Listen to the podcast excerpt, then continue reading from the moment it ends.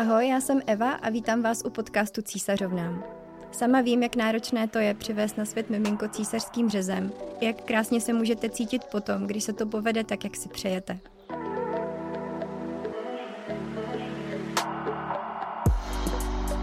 Tenhle podcast vznikl proto, abychom v něm opečovali všechno, co je potřeba opečovat a otevřeli v něm věci, které vám pomohou se na porod aspoň trochu připravit. Partnerem celé podcastové série je e-shop maluna.cz, na kterém najdete vůbec největší výběr menstruačních pomůcek a pečujících produktů pro ženy. Tento podcast by nevznikl také bez podpory 412 přispěvatelů, kteří nás podpořili v rámci naší kampaně na Doniu. Moc vám za to děkujeme.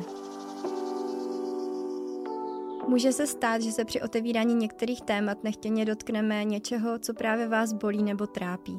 Pokud se tak náhodou stane, klidně si dejte od poslouchání pauzu anebo nám napište, pokusíme se pomoct. Mluvit budeme o císařském řezu, výbeku i poporodní péči s odborníky i ženami, které císařský řez mají za sebou. O tom, jak moc souvisí naše duševní pohoda s tím, jaký byl náš porodní zážitek, si budeme povídat ve čtvrtém díle s psychoterapeutkou Markétou Vojtovičovou, Dulou a krizovou interventkou Dagmar Hricovou, která působí v organizaci České Duly a PR manažerkou Natálí Šepkovou. Dobrý den, jmenuji se Natálie Šepková, jsem PR manažerka, PR holka, nebo možná už žena, když mám to mimino, tak bych si už možná mohla říkat žena. Poslední léta se věnuju media relations v rámci hezkých módních a beauty klientů v Praze. Dělala jsem toho i mnohem více dříve, ale poslední rok jsem to musela dobrovolně trošku skrouhnout, protože jsem také máma poměrně čerstvá. Mám rok a půl starého syna Árona. V neposlední řadě jsem také, řekla bych, i hrdou císařovnou. a je mi ctí, že můžu být právě u takto důležitého dílu, jako je psychika po císařském řezu. Ten, toto téma je vlastně aktuální pro mě i po tom roce a půl, tak věřím, že si budeme mít co říct navzájem. Ať se vám podcast hezky poslouchá a ať se jizva i duše hezky hojí.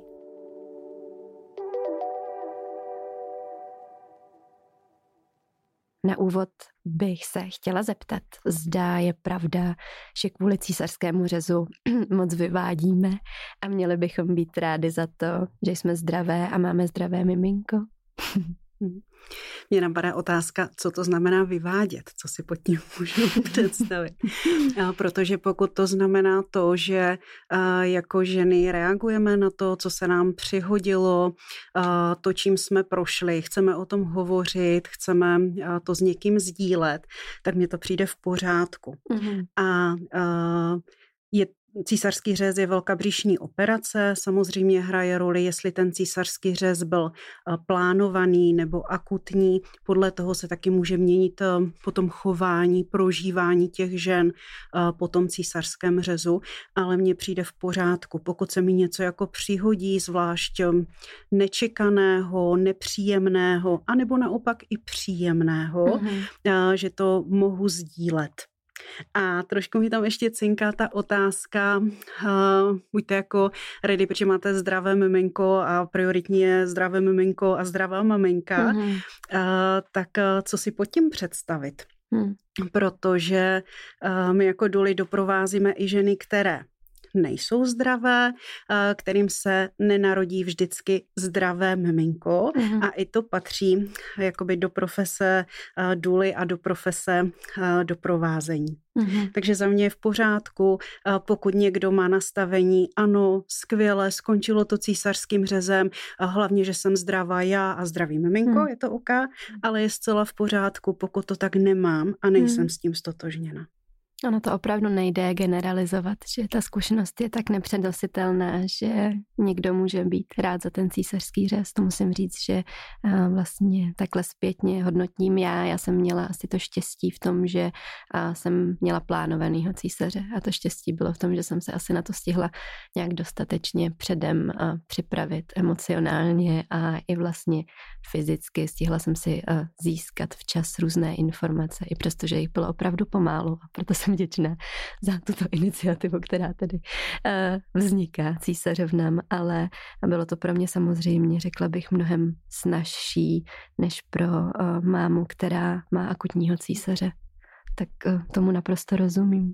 Uh, jaké emoce může žena po porodu a speciálně pak po císařském řezu prožívat? Tak toho se chopím. Já bych uh, souhlasila se vším, co tu bylo řečeno. Vlastně uh, k tomuhle bych taky řekla, že určitě potřeba rozlišovat mezi tím, jakým způsobem uh, ta žena byla třeba informovaná o tom císařském hmm. řezu, uh, jestli to bylo, jestli to měla pod kontrolou ten císařský řez. Myslím si, že to je velký téma a jestli jsem měla možnost připravit a pokud jsem měla možnost připravit, tak v tom ideálním případě taky, jestli měla možnost vyjádřit svý přání před tím, uh, před tím mm-hmm. císařským řezem. A um, jak jste řekli, no, že je fakt velký rozdíl mezi tím plánovaným císařským řezem, který si ale třeba žena nepřála, ale věděla o něm a hmm. úplně jako akutním, uh, který vůbec nebyl volbou té pacientky. A myslím si, že nejhůř samozřejmě nemůžeme generalizovat, ale když se koukneme na studie, tak samozřejmě nejhůř uh, jsou na tom psychicky pacientky, který ten uh, císařský řez vůbec neočekávali mm-hmm. a uh, a musí se nějak vyrovnávat se ztrátou té kontroly no, nad sebou a, a nad tím porodním procesem, ke kterému neměli moc, nějak moc neměli možnost uh, diskutovat tak s lékaři.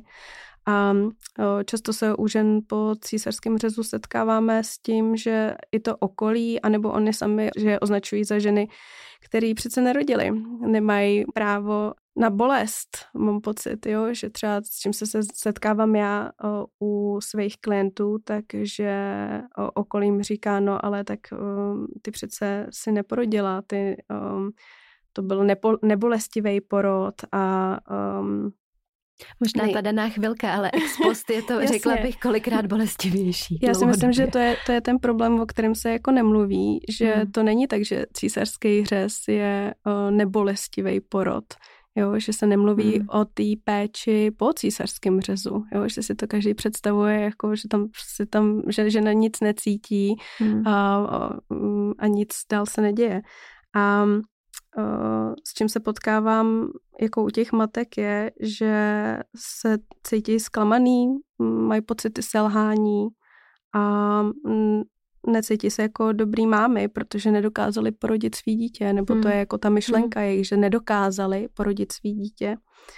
A na druhou stranu jako právě slyší to kázání, uh, že by měly být dostatečně pokorný, že přece mají zdravý dítě, tak ať si hmm. nestěžujou. Ale na druhou stranu teda poslouchají, že, že oni vlastně neví, o čem to je, protože rodili císařem. To je šikana téměř bych až trošku, řekla. jo, hmm. no. Já k tomu možná taky řeknu krátkou zkušenost. Vlastně, když takhle o tom mluvíte, tak Eh, já i tím, že jsem teda měla možnost se na to nějak připravit, tak taky jsem musela projít určitou katarzí. Vlastně na začátku jsem byla strašně vyděšená, protože asi jako každá uh, budoucí máma se připravuje, samozřejmě doufám na tu nejlepší možnou variantu, takže jsem absolvovala ty kurzy o nejpřirozenějším porodu a porod je krásný a jak to všechno bude dokonalý a hlavně ten bonding okamžitě, protože když nebude bonding, tak už tak je to prostě průšvih.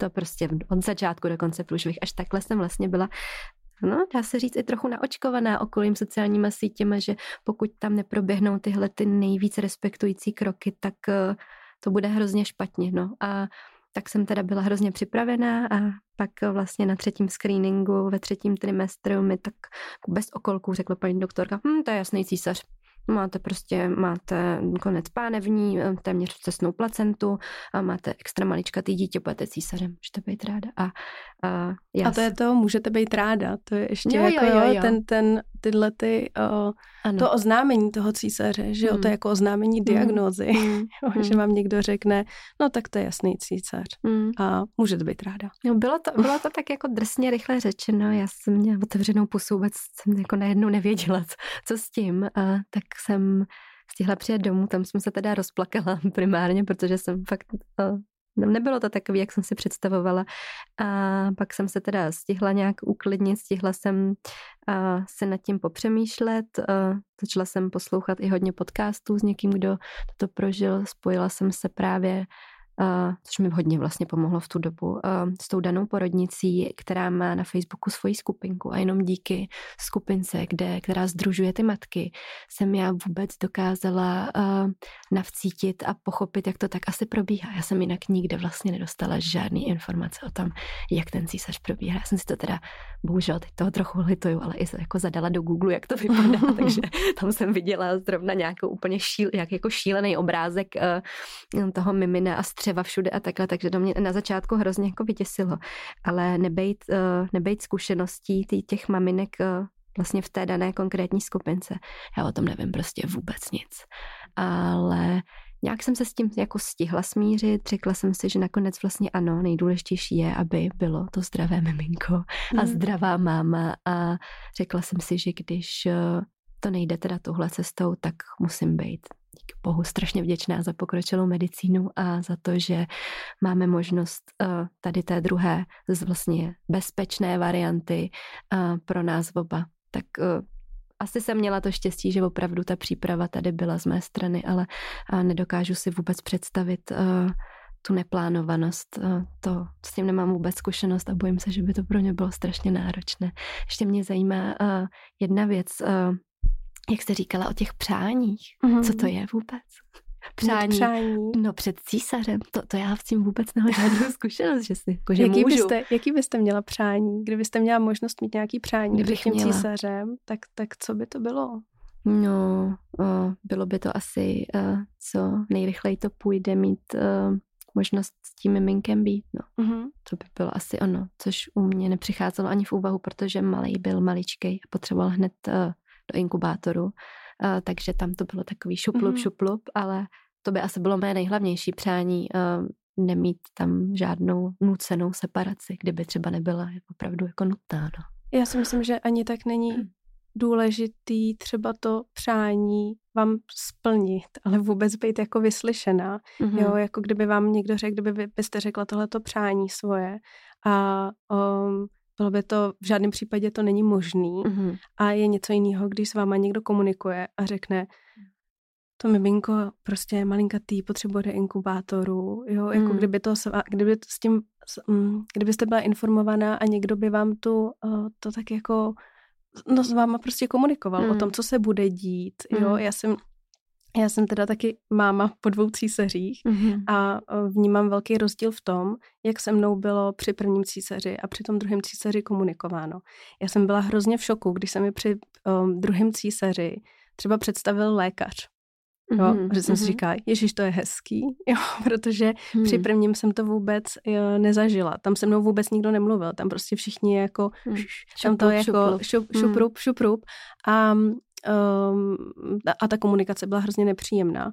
A při tom druhém císaři už jenom to, že přišla sestřička, anestezioložka, pan doktor, hmm. uh, jako doktorka, uh, pediatr a všichni ke mně přišli a řekli mi, dobrý den, já se jmenuji tak a tak a teď se bude dít to a to a jsem tady, protože, jo, hmm. to je hmm. a přesto takovej detail, ale hmm. a to, jak je to důležitý, jsem si uvědomila jako až při tom druhém císaři a mm-hmm. taky při tom, jak mě to vlastně hrozně šokovalo, mm. že, že to dělají, jo, no, protože jsem to, to nezažila. Pravda, to je pravda.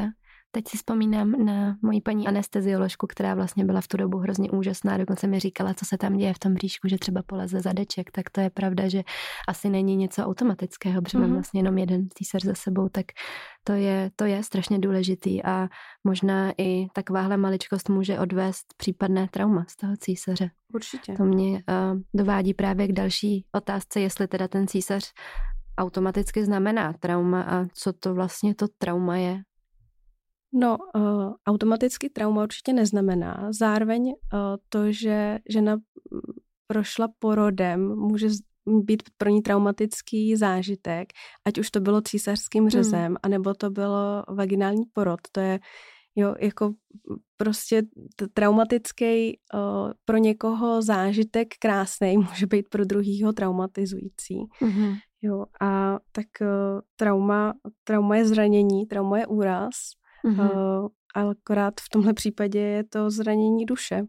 No, takže tak, tak bych chápala trauma já.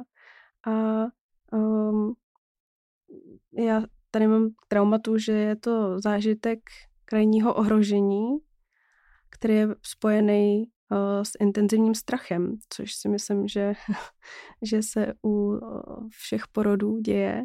A akorát při tom traumatu se s tím nemůžeme mm, vyrovnat, buď krátkodobě, nebo v, v delší době.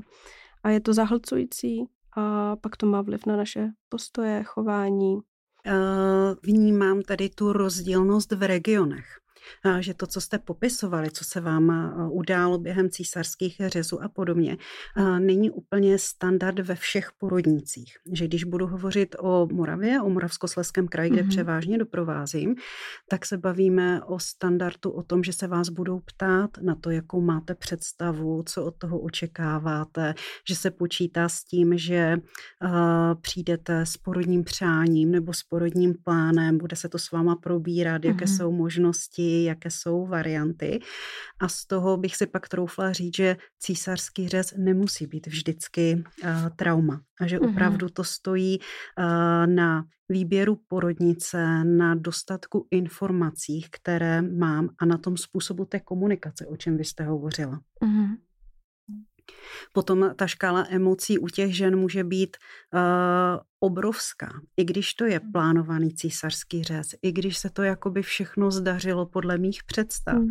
tak uh, tam se setkáváme jak jako s euforií těch žen, s takovým tím nadšením, ano. jak to proběhlo, jak je to geniální, ale ono se to taky může zhoupnout do takového jako strachu, obav o sebe, o miminko, o budoucnost. To mi něco připomíná. A to jsou věci, to jsou emoce, které k tomu poporodnímu stavu a zážitku jakoby patří. Mm-hmm. Jsem ráda, že to říkáte, protože eh, to, že to na začátku může vypadat euforicky, rozhodně neznamená, že pak to právě neodejde a nepřijde jeden veliký strach o všechno.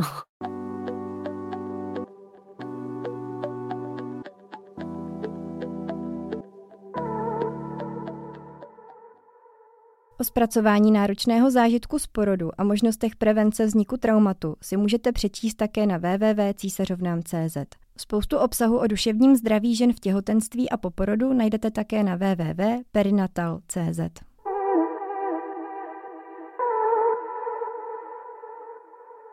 A mm, mohli bychom si tady ještě rozebrat ty rozdíly, co je to třeba poporodní deprese, pak známý baby blues, laktační psychóza, eh, kde kde je to už těžší, kde je to přirozené? Mm.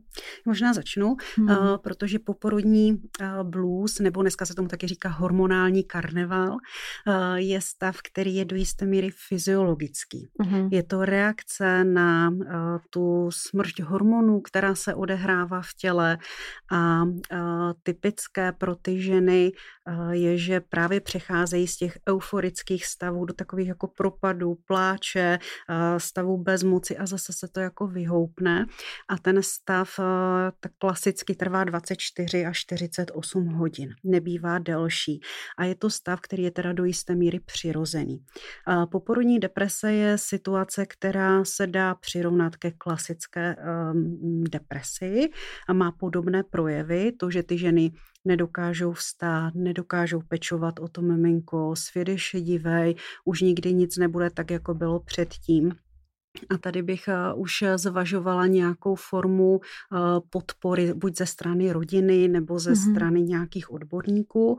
A poporodní psychóza nebo laktační psychóza je stav, eh, kdy dochází ke změněnému stavu vědomí a to je situace, která potřebuje nebo vyžaduje odbornou péči. Mm-hmm. A jak se to teda projevuje, ta laktační psychóza? No, může mít to různé uh, projevy. Mm-hmm. Uh, ty ženy, um, může to být od jako extrémní plačtivosti, neschopnosti se postarat o sebe a o miminko, až uh, po projevy typu, že paní zvažuje, jako že by odešla přes otevřené okno, nebo že by strčila miminko do trouby. Není to, že paní je sebevražedná, není to, že chce paní miminko, miminko ublížit, ale ta, ta psychika je v takové akutní situaci, že tam je potřeba, aby byla poskytnuta pomoc a péče. U poporodní psychózy, tak ta se nejčastěji rozvíjí jako během prvních dní až týdnů od porodu. A co je tam důležité, je, že ten, ten stav té pacientky se může jako rapidně horšit. Mm. Takže um, ženy s poporodní psychózou mohou mít halucinace, bludy, můžou, být, můžou zažívat mánie. A um, jo, vypadá to tak, že můžou mít prostě slyšeny, viděny, um, zvláštní nějaký přesvědčení, můžou uh, cítit nějakou paranoju, a můžou být silně zmatený, podrážděný. A je tam potřeba, jako tam už se třeba přistupuje k, k tomu, aby opravdu vyhledali uh, odbornou pomoc a mm-hmm. často uh, je tam potřeba taky hospitalizace. Mm-hmm. Problém, co je tady v Čechách, je, že když to dojde až do té hospitalizace, takže nemáme jako kapacity na to hospitalizovat tu maminku s dítětem. No, to je pro mě nepředstavitelné. K tomu když ty negativní, nějaký negativní pocit teda začínám mít, uh, ať už je to něco přirozeného, nebo se to právě klene k něčemu horšímu, kdy bych to tak asi měla začít řešit, nebo co může být tím vykřičníkem k tomu si říct sakra, tohle asi už není v úplný normě v rámci nějakých nejistot počátečních a tohle bych měla začít řešit s někým, eh, kdo je kompetentní. Já si myslím, že tam není jako daná hranice kdy, ale jestli to ta žena jako cítí, že si s někým potřebuje promluvit. Jo, tam není jako kdy už je to, uh, kdy už jsem na tom tak zlé, že potřebuju odbornou pomoc. Já si myslím, mm-hmm. že uh, třeba psychoterapie není, uh, jo, že, že to neznamená, že když vyjdete do psychoterapie, že, že máte nějakou nemoc nebo že jste špatná máma, Jasně. nebo jo, ale jakmile cítíte, že potřebujete oporu, podporu a třeba jí nemáte dostatek eh, doma nebo eh, od svého okolí, tak vůbec eh, není žádná hranice, kdy požádat o pomoc. Jo. Hmm. A komu si tedy mohu říct o pomoc, když, dejme tomu, nás třeba neslyší úplně to nejbližší okolí, hm, necítíme, že by nám v tomhle dokázal pomoci partner nebo máma, tak můžeme se na někoho konkrétního tedy obrátit? Já bych začala i v rámci té širší rodiny jako mm-hmm. stavy po porodu um, se dají někdy dobře ošetřit i v rámci jako úzké rodiny. Uh, říct, umět vůbec říct si o pomoc, o podporu, uh, že potřebuju s něčím pomoc. Může zafungovat partner, může zafungovat máma, uh, sestra, jo, nejbližší rodina. Mm-hmm. Uh, můžou, nebo ty ženy to i dělají, že si zavolají laktační poradkyni, zavolají si dulu, nebo soukromou porodní asistentku, někoho, s kým jakoby probírají, co se jim přihodilo. Někdy je to ta situace, která vznikla teď a děje se jim teď, ale někdy je to o tom, že se potřebují vrátit k tomu, co zažili eh, u toho porodu, probrat eh, to všechno, co tam jakoby bylo, co se jim dělo. A někdy tohle uh, může stačit a může to pomoct takové té normalizaci mm-hmm. té situace mm-hmm. a toho stavu. Jo? Ale pak uh, pokud uh, se nedaří a té ženě prostě není dobře, tak je v pořádku kontaktovat psychologa, psychoterapeuta, event, eventuálně psychiatra, což je dneska obrovský problém najít psychiatra. Mm-hmm. Ale celkem dobrou službu v tom dokážou udělat i obvodní lékaři kteří dneska mm. už taky umějí jakoby pracovat uh, s těmi stavy nebo mají nějakou uh, informaci. Jo? Takže to, to je, skvělé, to by mě ani nenapadlo. V té, hm, v té počáteční fázi. Já bych ještě doplnila to, ať teď jako nevyděsíme, že všechny ženy se nám zboří po tom porodu. Jo? Jasně, že jasně. Uh, když se budeme bavit o poporodním blues nebo hormonálním karnevalu, tak klidně bych si troufla říct, že 90% žen to, tuhle situaci zažije, mm-hmm. protože v těle se jim uděje takový jako hormonální třesk, někdy se tomu říká shaker a teď se tam jako mlátí ty hormony v těch koncentracích, jak tam jako standardně nebývají. Jo, ale je to situace, která jako odezní nebo se stabilizuje. A pak máme jako užší oblast, kde nám spadají ženy s poporodní depresí a pak je jakoby úplně špička toho trichtýře, kde jsou ženy s poporodní psychózou. Jo, mm. kde se bavíme o třeba mm, promilovém až procentovém nějakém výskytu. Tak to chci mhm. jenom jako ujasnit, že všichni jako po tom porodu nemusíme Jasně. Se hroutit. A zároveň mám pocit, hmm. že všichni potřebujeme podporu potom po to porodu. Jo, že to nemusí to být o tom hroutím se, že říct si o pomoc neznamená jako hroutím se a potřebuju pomoc, hmm. hmm. ale to jako mm, sdílet nebo bavit se o tom porodu uh, je prostě by mělo hmm. být uh, běžný. Um, souhlasím s tím a myslím, že v tu dobu třeba mě osobně opravdu nejvíce pomohly kamarádky, které uh, měly tu zkušenost, uh, měly třeba o rok starší děťátko než já a já, já jsem se jim vlastně hroutila do těch facebookových zpráv a kvůli vlastně každé maličkosti, protože jsem uh, asi nebyla tou mámou, která od toho narození cítí, co má dělat a jako je napojená na to mimino. Já jsem uh, vůbec nevěděla, co mám prostě dělat. A i v té porodnici mě tak nějak jako uh, trochu rozvrkočili, ať to bylo všechno v pořádku, bych řekla, jo, ale že jsem, že jsem třeba netušila, jestli kojit před po, po přebalením nebo po přebalení. Já jsem takovýhle otázky si kladla a vlastně jsem vůbec jako uh, nepřemýšlela jako svojí vlastní hlavou a intuicí, protože já jsem žádnou mhm. prostě neměla. A a zpětně uh, myslím si, že kdybych uh, možná opravdu se víc zaměřila sama na sebe, a tak by to, tak by to letco vyřešilo, ale to prostě člověk, když to zažívá poprvé, tak to prostě nejde, nejde takhle si naplánovat, takže tyto pocity jsem měla. Vůbec jsem, vůbec jsem nevěděla vlastně, co s tím a strašně mi pomohlo, že právě jsem napsala třeba na Facebooku kamarádce a oni mi řekli, hele, to je úplně normální, děláš to skvělé, a nebo neděláš, ale je to úplně jedno, protože je úplně jedno, jestli prostě se ti pak teda pokadí ještě jednou, potom co ho znovu nekojíš, nebo ne, ale tyhle ty otázky naprosto znám a je to v pořádku a mě to tak strašně zahřálo, protože v tomhle tom, ať by třeba partner chtěl mi pomoct, tak ten taky neví vůbec. Že?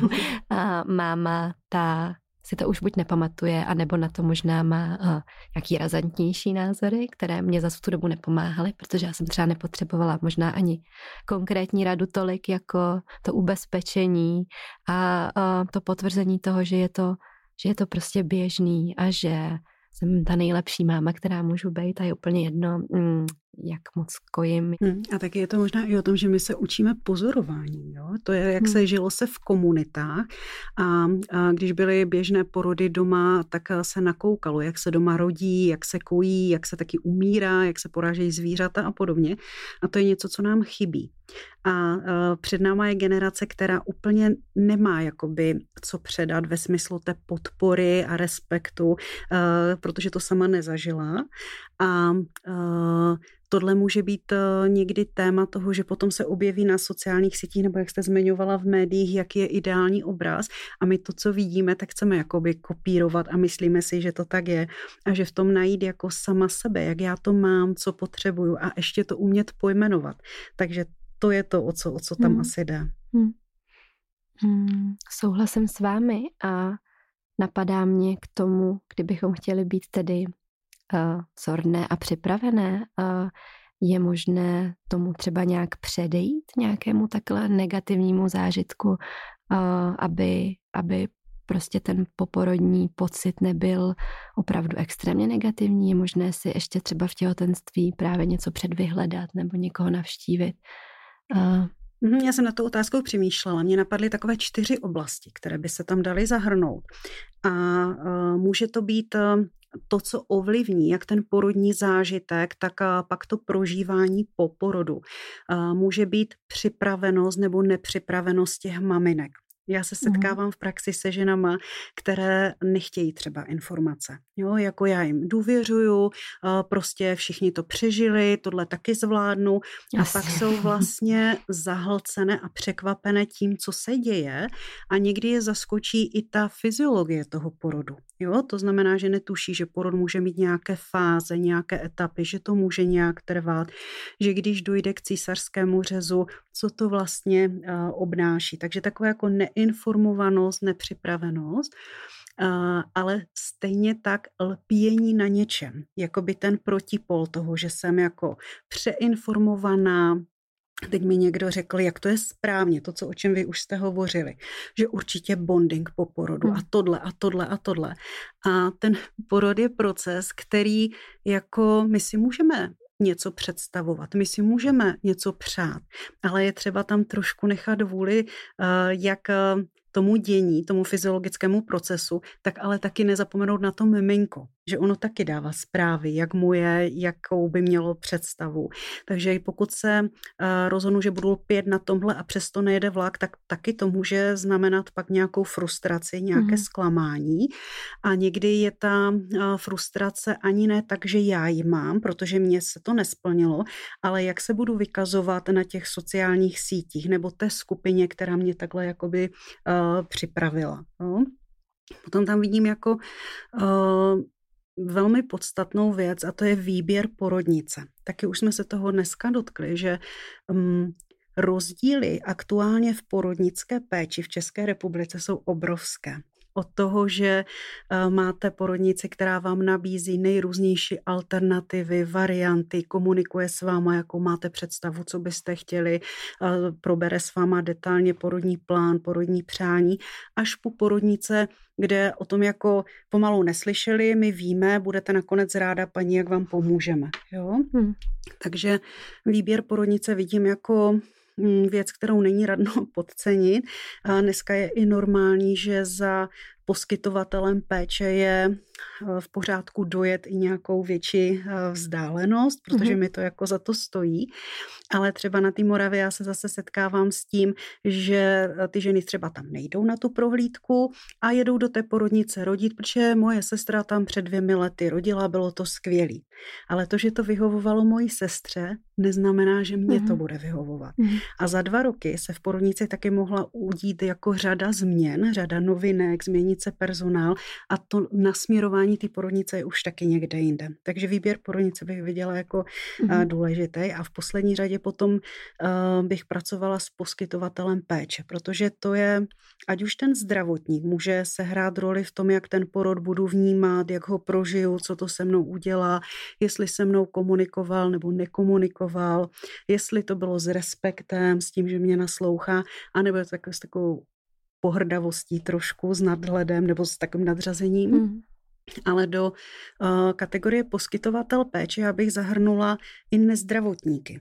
To mhm. znamená uh, duly, uh, nějaké uh, porodní asistentky v komunitní péči uh, nebo nějaké uh, formy předporodní přípravy, protože uh, vnímám, že se nám rozmáhá uh, nabídka služeb i neprofesionálů uh-huh. a mhm. to taky sehrává roli v tom, co všechno jako naposlouchám a pokud nejsem schopná vyfiltrovat co je moje, co je pro mě, mm.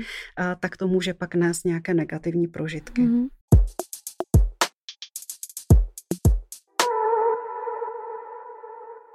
Pokud se třeba rozhodnu i předem pro nějakou odbornou pomoc, eh, jak si třeba vybrat vhodného psychoterapeuta nebo psychologa a mm, jak se na tohle to připravit? Jo, jo. Mně, mně se líbí, Dášo, jak jste zmínila, opravdu hledat uh, někoho uh, v té odbornosti a opravdu koukat na to, že ten člověk k tomu má jako kompetence, vzdělání mm. a že je taky jo, nějaký třeba asociaci pro nás, pro, pro psychologii, je to Česká asociace pro psychoterapii a u těch uh, psychologů určitě je třeba na to koukat, jo. Teďka uh, je takový fenomén, kdy uh, si každý říká terapeut, ale terapeut neznamená, že je psychoterapeut, jo. Uh, takže mm-hmm. určitě koukat na to, aby aby, to byl opravdu psycholog a aby to byl opravdu psychoterapeut, mhm. protože um, ne každý psycholog je také psychoterapeut a ne každý mm. psychoterapeut je psychologem. Mm. Jo, takže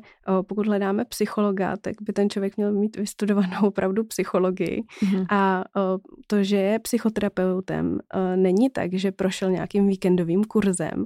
Stát se psychoterapeutem je opravdu dlouhý proces, o, který trvá o, jako pět no i snad díl prostě, jo, jako máte psychoterapeutický vzdělání psychoterapeutický výcvik, který je běžně pětiletý mm-hmm. a taky nekončí jenom tím letím pětiletým výcvikem, ale pokračuje dál. Musíte pracovat pod supervizí, mít nějaké zkušenosti z práce, obhájit si mm-hmm. před, před komisí, takže opravdu se chcete stát psychoterapeutem, jak pracujete. A, mm, a teď jo, máme spoustu terapeutů, kteří hmm. uh, se prezentují jako psychologové, přestože nejsou a opravdu můžou těm klientům ublížit. Tohle je podobné i s dulama. Mm-hmm. že pokud se někdo stane dulou zleknutí po svém třeba porodním zážitku, tak to přináší jako řadu komplikací pro tu práci a, přibývá nám takzvaných samozvaných důl a, a taky můžou jako v důsledku poškodit toho klienta. Hmm. Takže opravdu ta rešerše je nezbytná.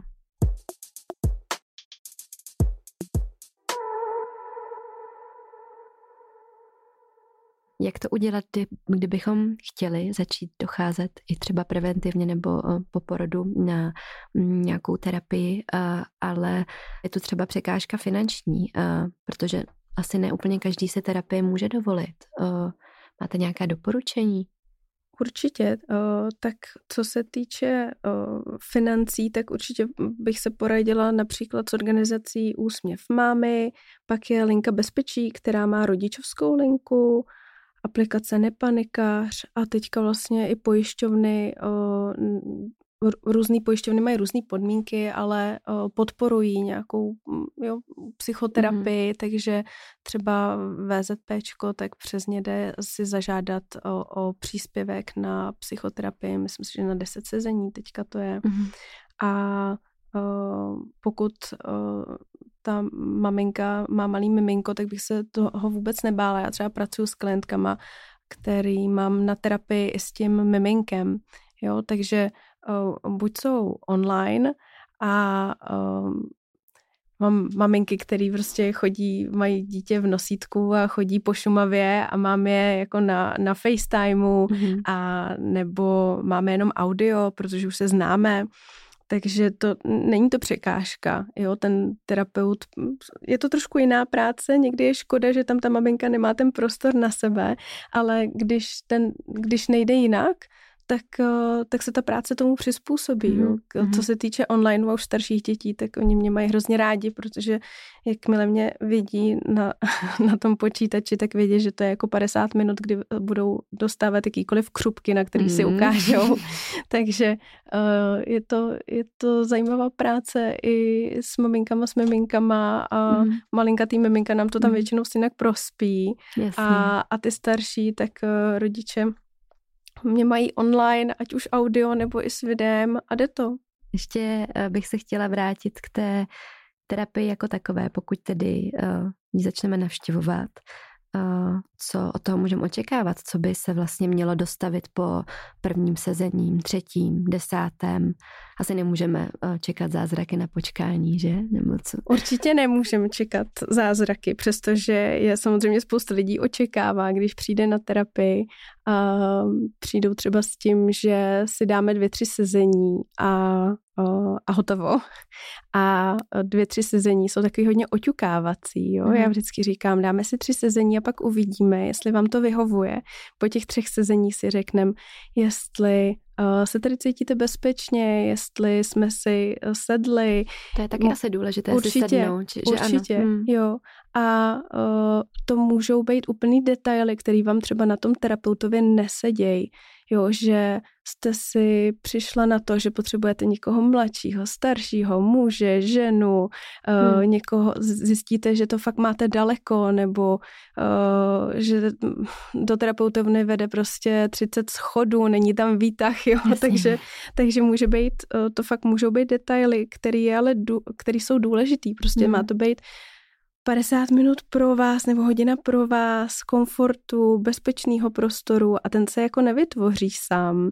Hmm. Jo? Takže určitě to, uh, to je nějaký proces poznávání a, ne všechno třeba vy chcete sdílet úplně s někým cizím mm-hmm. na prvním sezení, na třetím sezení, ale i na desátém sezení. Jo, je spousta věcí, ke kterým se dostaneme s klientama až potom, co se fakt dobře známe, kdy se cítí mm-hmm. komfortně a bezpečně na to, aby mi mohli říct uh, něco zásadního pro ně, něco, co jim fakt ovlivňuje život, ale třeba se necítili ještě na toto s někým sdílet.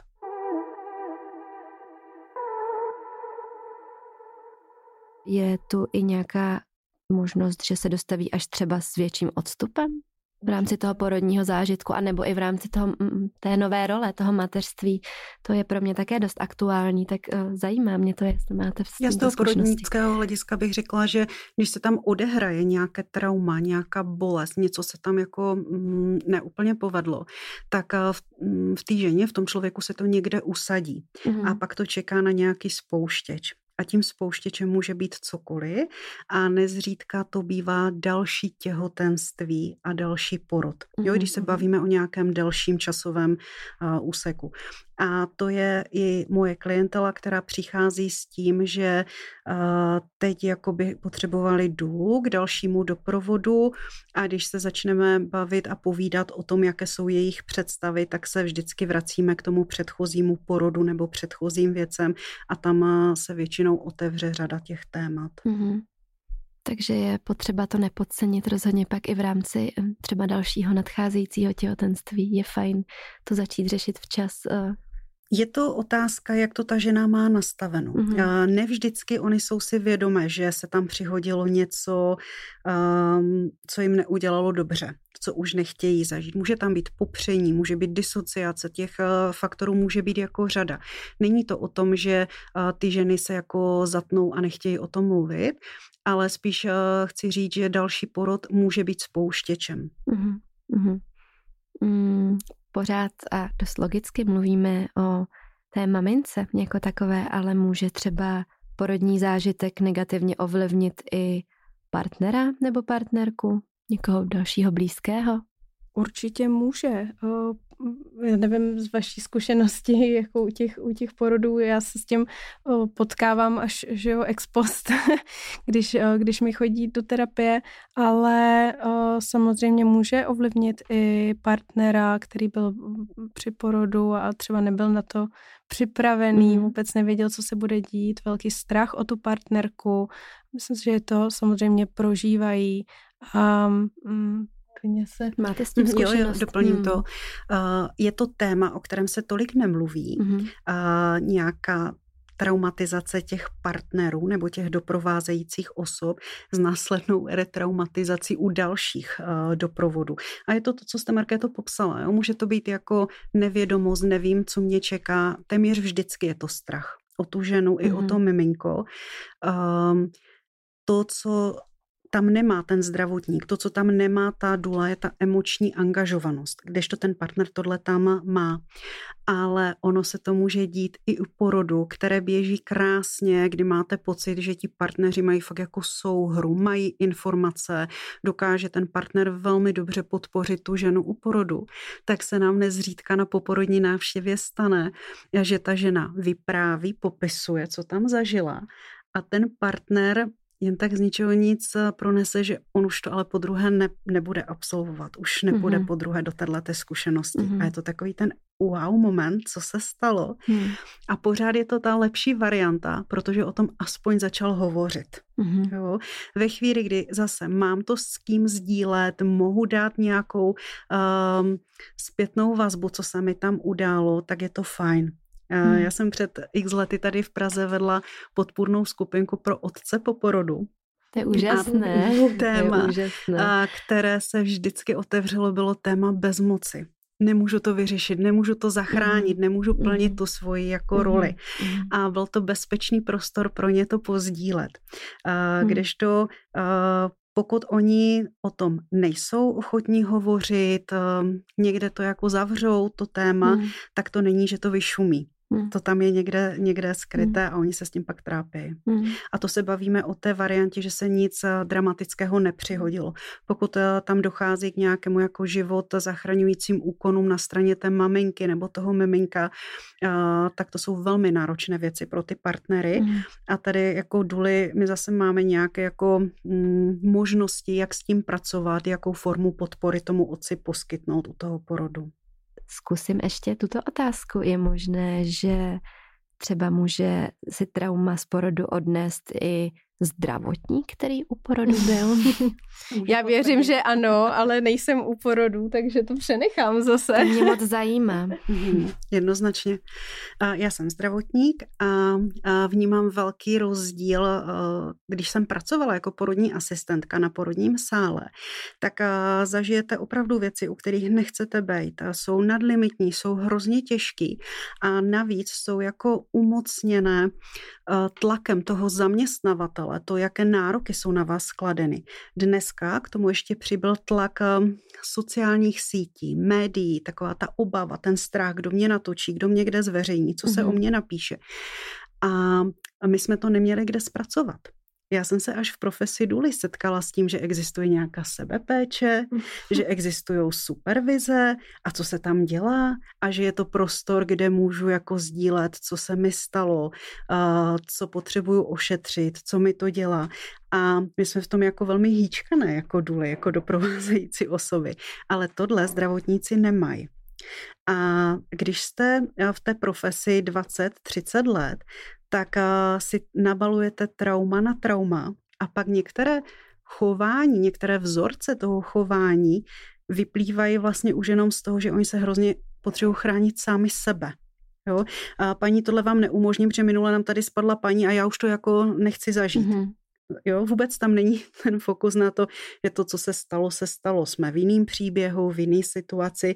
Ta, ta ochrana sám sebe, mm. už toho nechci být jako přítomen mm. určitě uh, nejenom trauma, ale uh, i vztek bych řekla, že je docela častou emocí, která maminku může doprovázet. Uh, máte zkušenosti s pocitem vzteku, naštvání, frustrace? Určitě. Když jsme se bavili o emocích, jaké může žena po porodu zažívat, tak to není vždycky o euforii, o nadšení, může to být o strachu a může to být o vzteku. A emoce nejsou jakože dobré a špatné. Emoce prostě jsou. Jo. A vztek je jedna z emocí, která je zcela přirozená. Já můžu mít vztek na partnera, na dítě, na sebe, na personál. A někdy oni popisují pocit zrady, jo, mm. což eh, je taky nějaký druh eh, emoce. Všichni mě zradili, protože já jsem měla svoji představu a nikdo jste mi nevyhověli, nikdo jste mi to nezaručili. Mm. Takže eh, do porodního, poporodního období patří celá škála emocí. Není to tak, že ta objeví se jedna emoce, ať už uh, euforická, nebo nějaká uh, vzteklá, nebo ne, nechci říct negativní, ale emoce z tohohle ranku, jakože mm-hmm. pla, plačtivost, uh, který nerozumím, to je všechno normální a je normální, že se to střídá. Mm-hmm. Ráda bych si tady s vámi povídala ještě další dvě hodiny, ale uh, čas se nám krátí, tak bych vám chtěla strašně moc poděkovat, že jsem se s váma mohla popovídat a, a věřím, že i posluchači, kdyby měli zájem se s vámi nějak propojit, uh, mohou se na vás někde obrátit. Kde? Určitě. A kde? Uh, Markéta Vojtovičová máme uh, tady v, v Praze, v Dejvicích terapeutovnu. Uh, najdete mě na Hedepy, na terapie.cz nebo na webu therapistprague.com. Super, a na vás, Dášo? A se mnou se můžete potkat na Instagramu, na Facebooku, na Twitteru, můžete napsat. Super, děkuji vám moc krát. Díky za pozvání. Děkuji.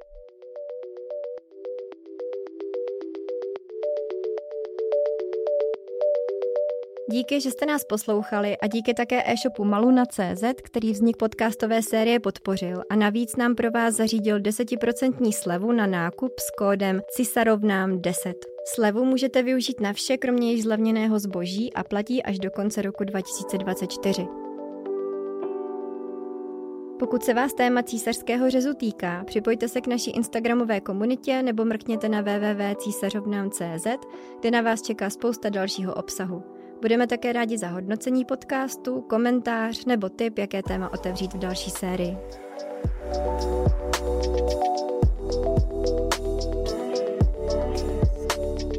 Příště si budeme povídat o tom, jestli jednou císař opravdu znamená vždycky císař. Tak si nás nezapomeňte naladit ve své podcastové aplikaci.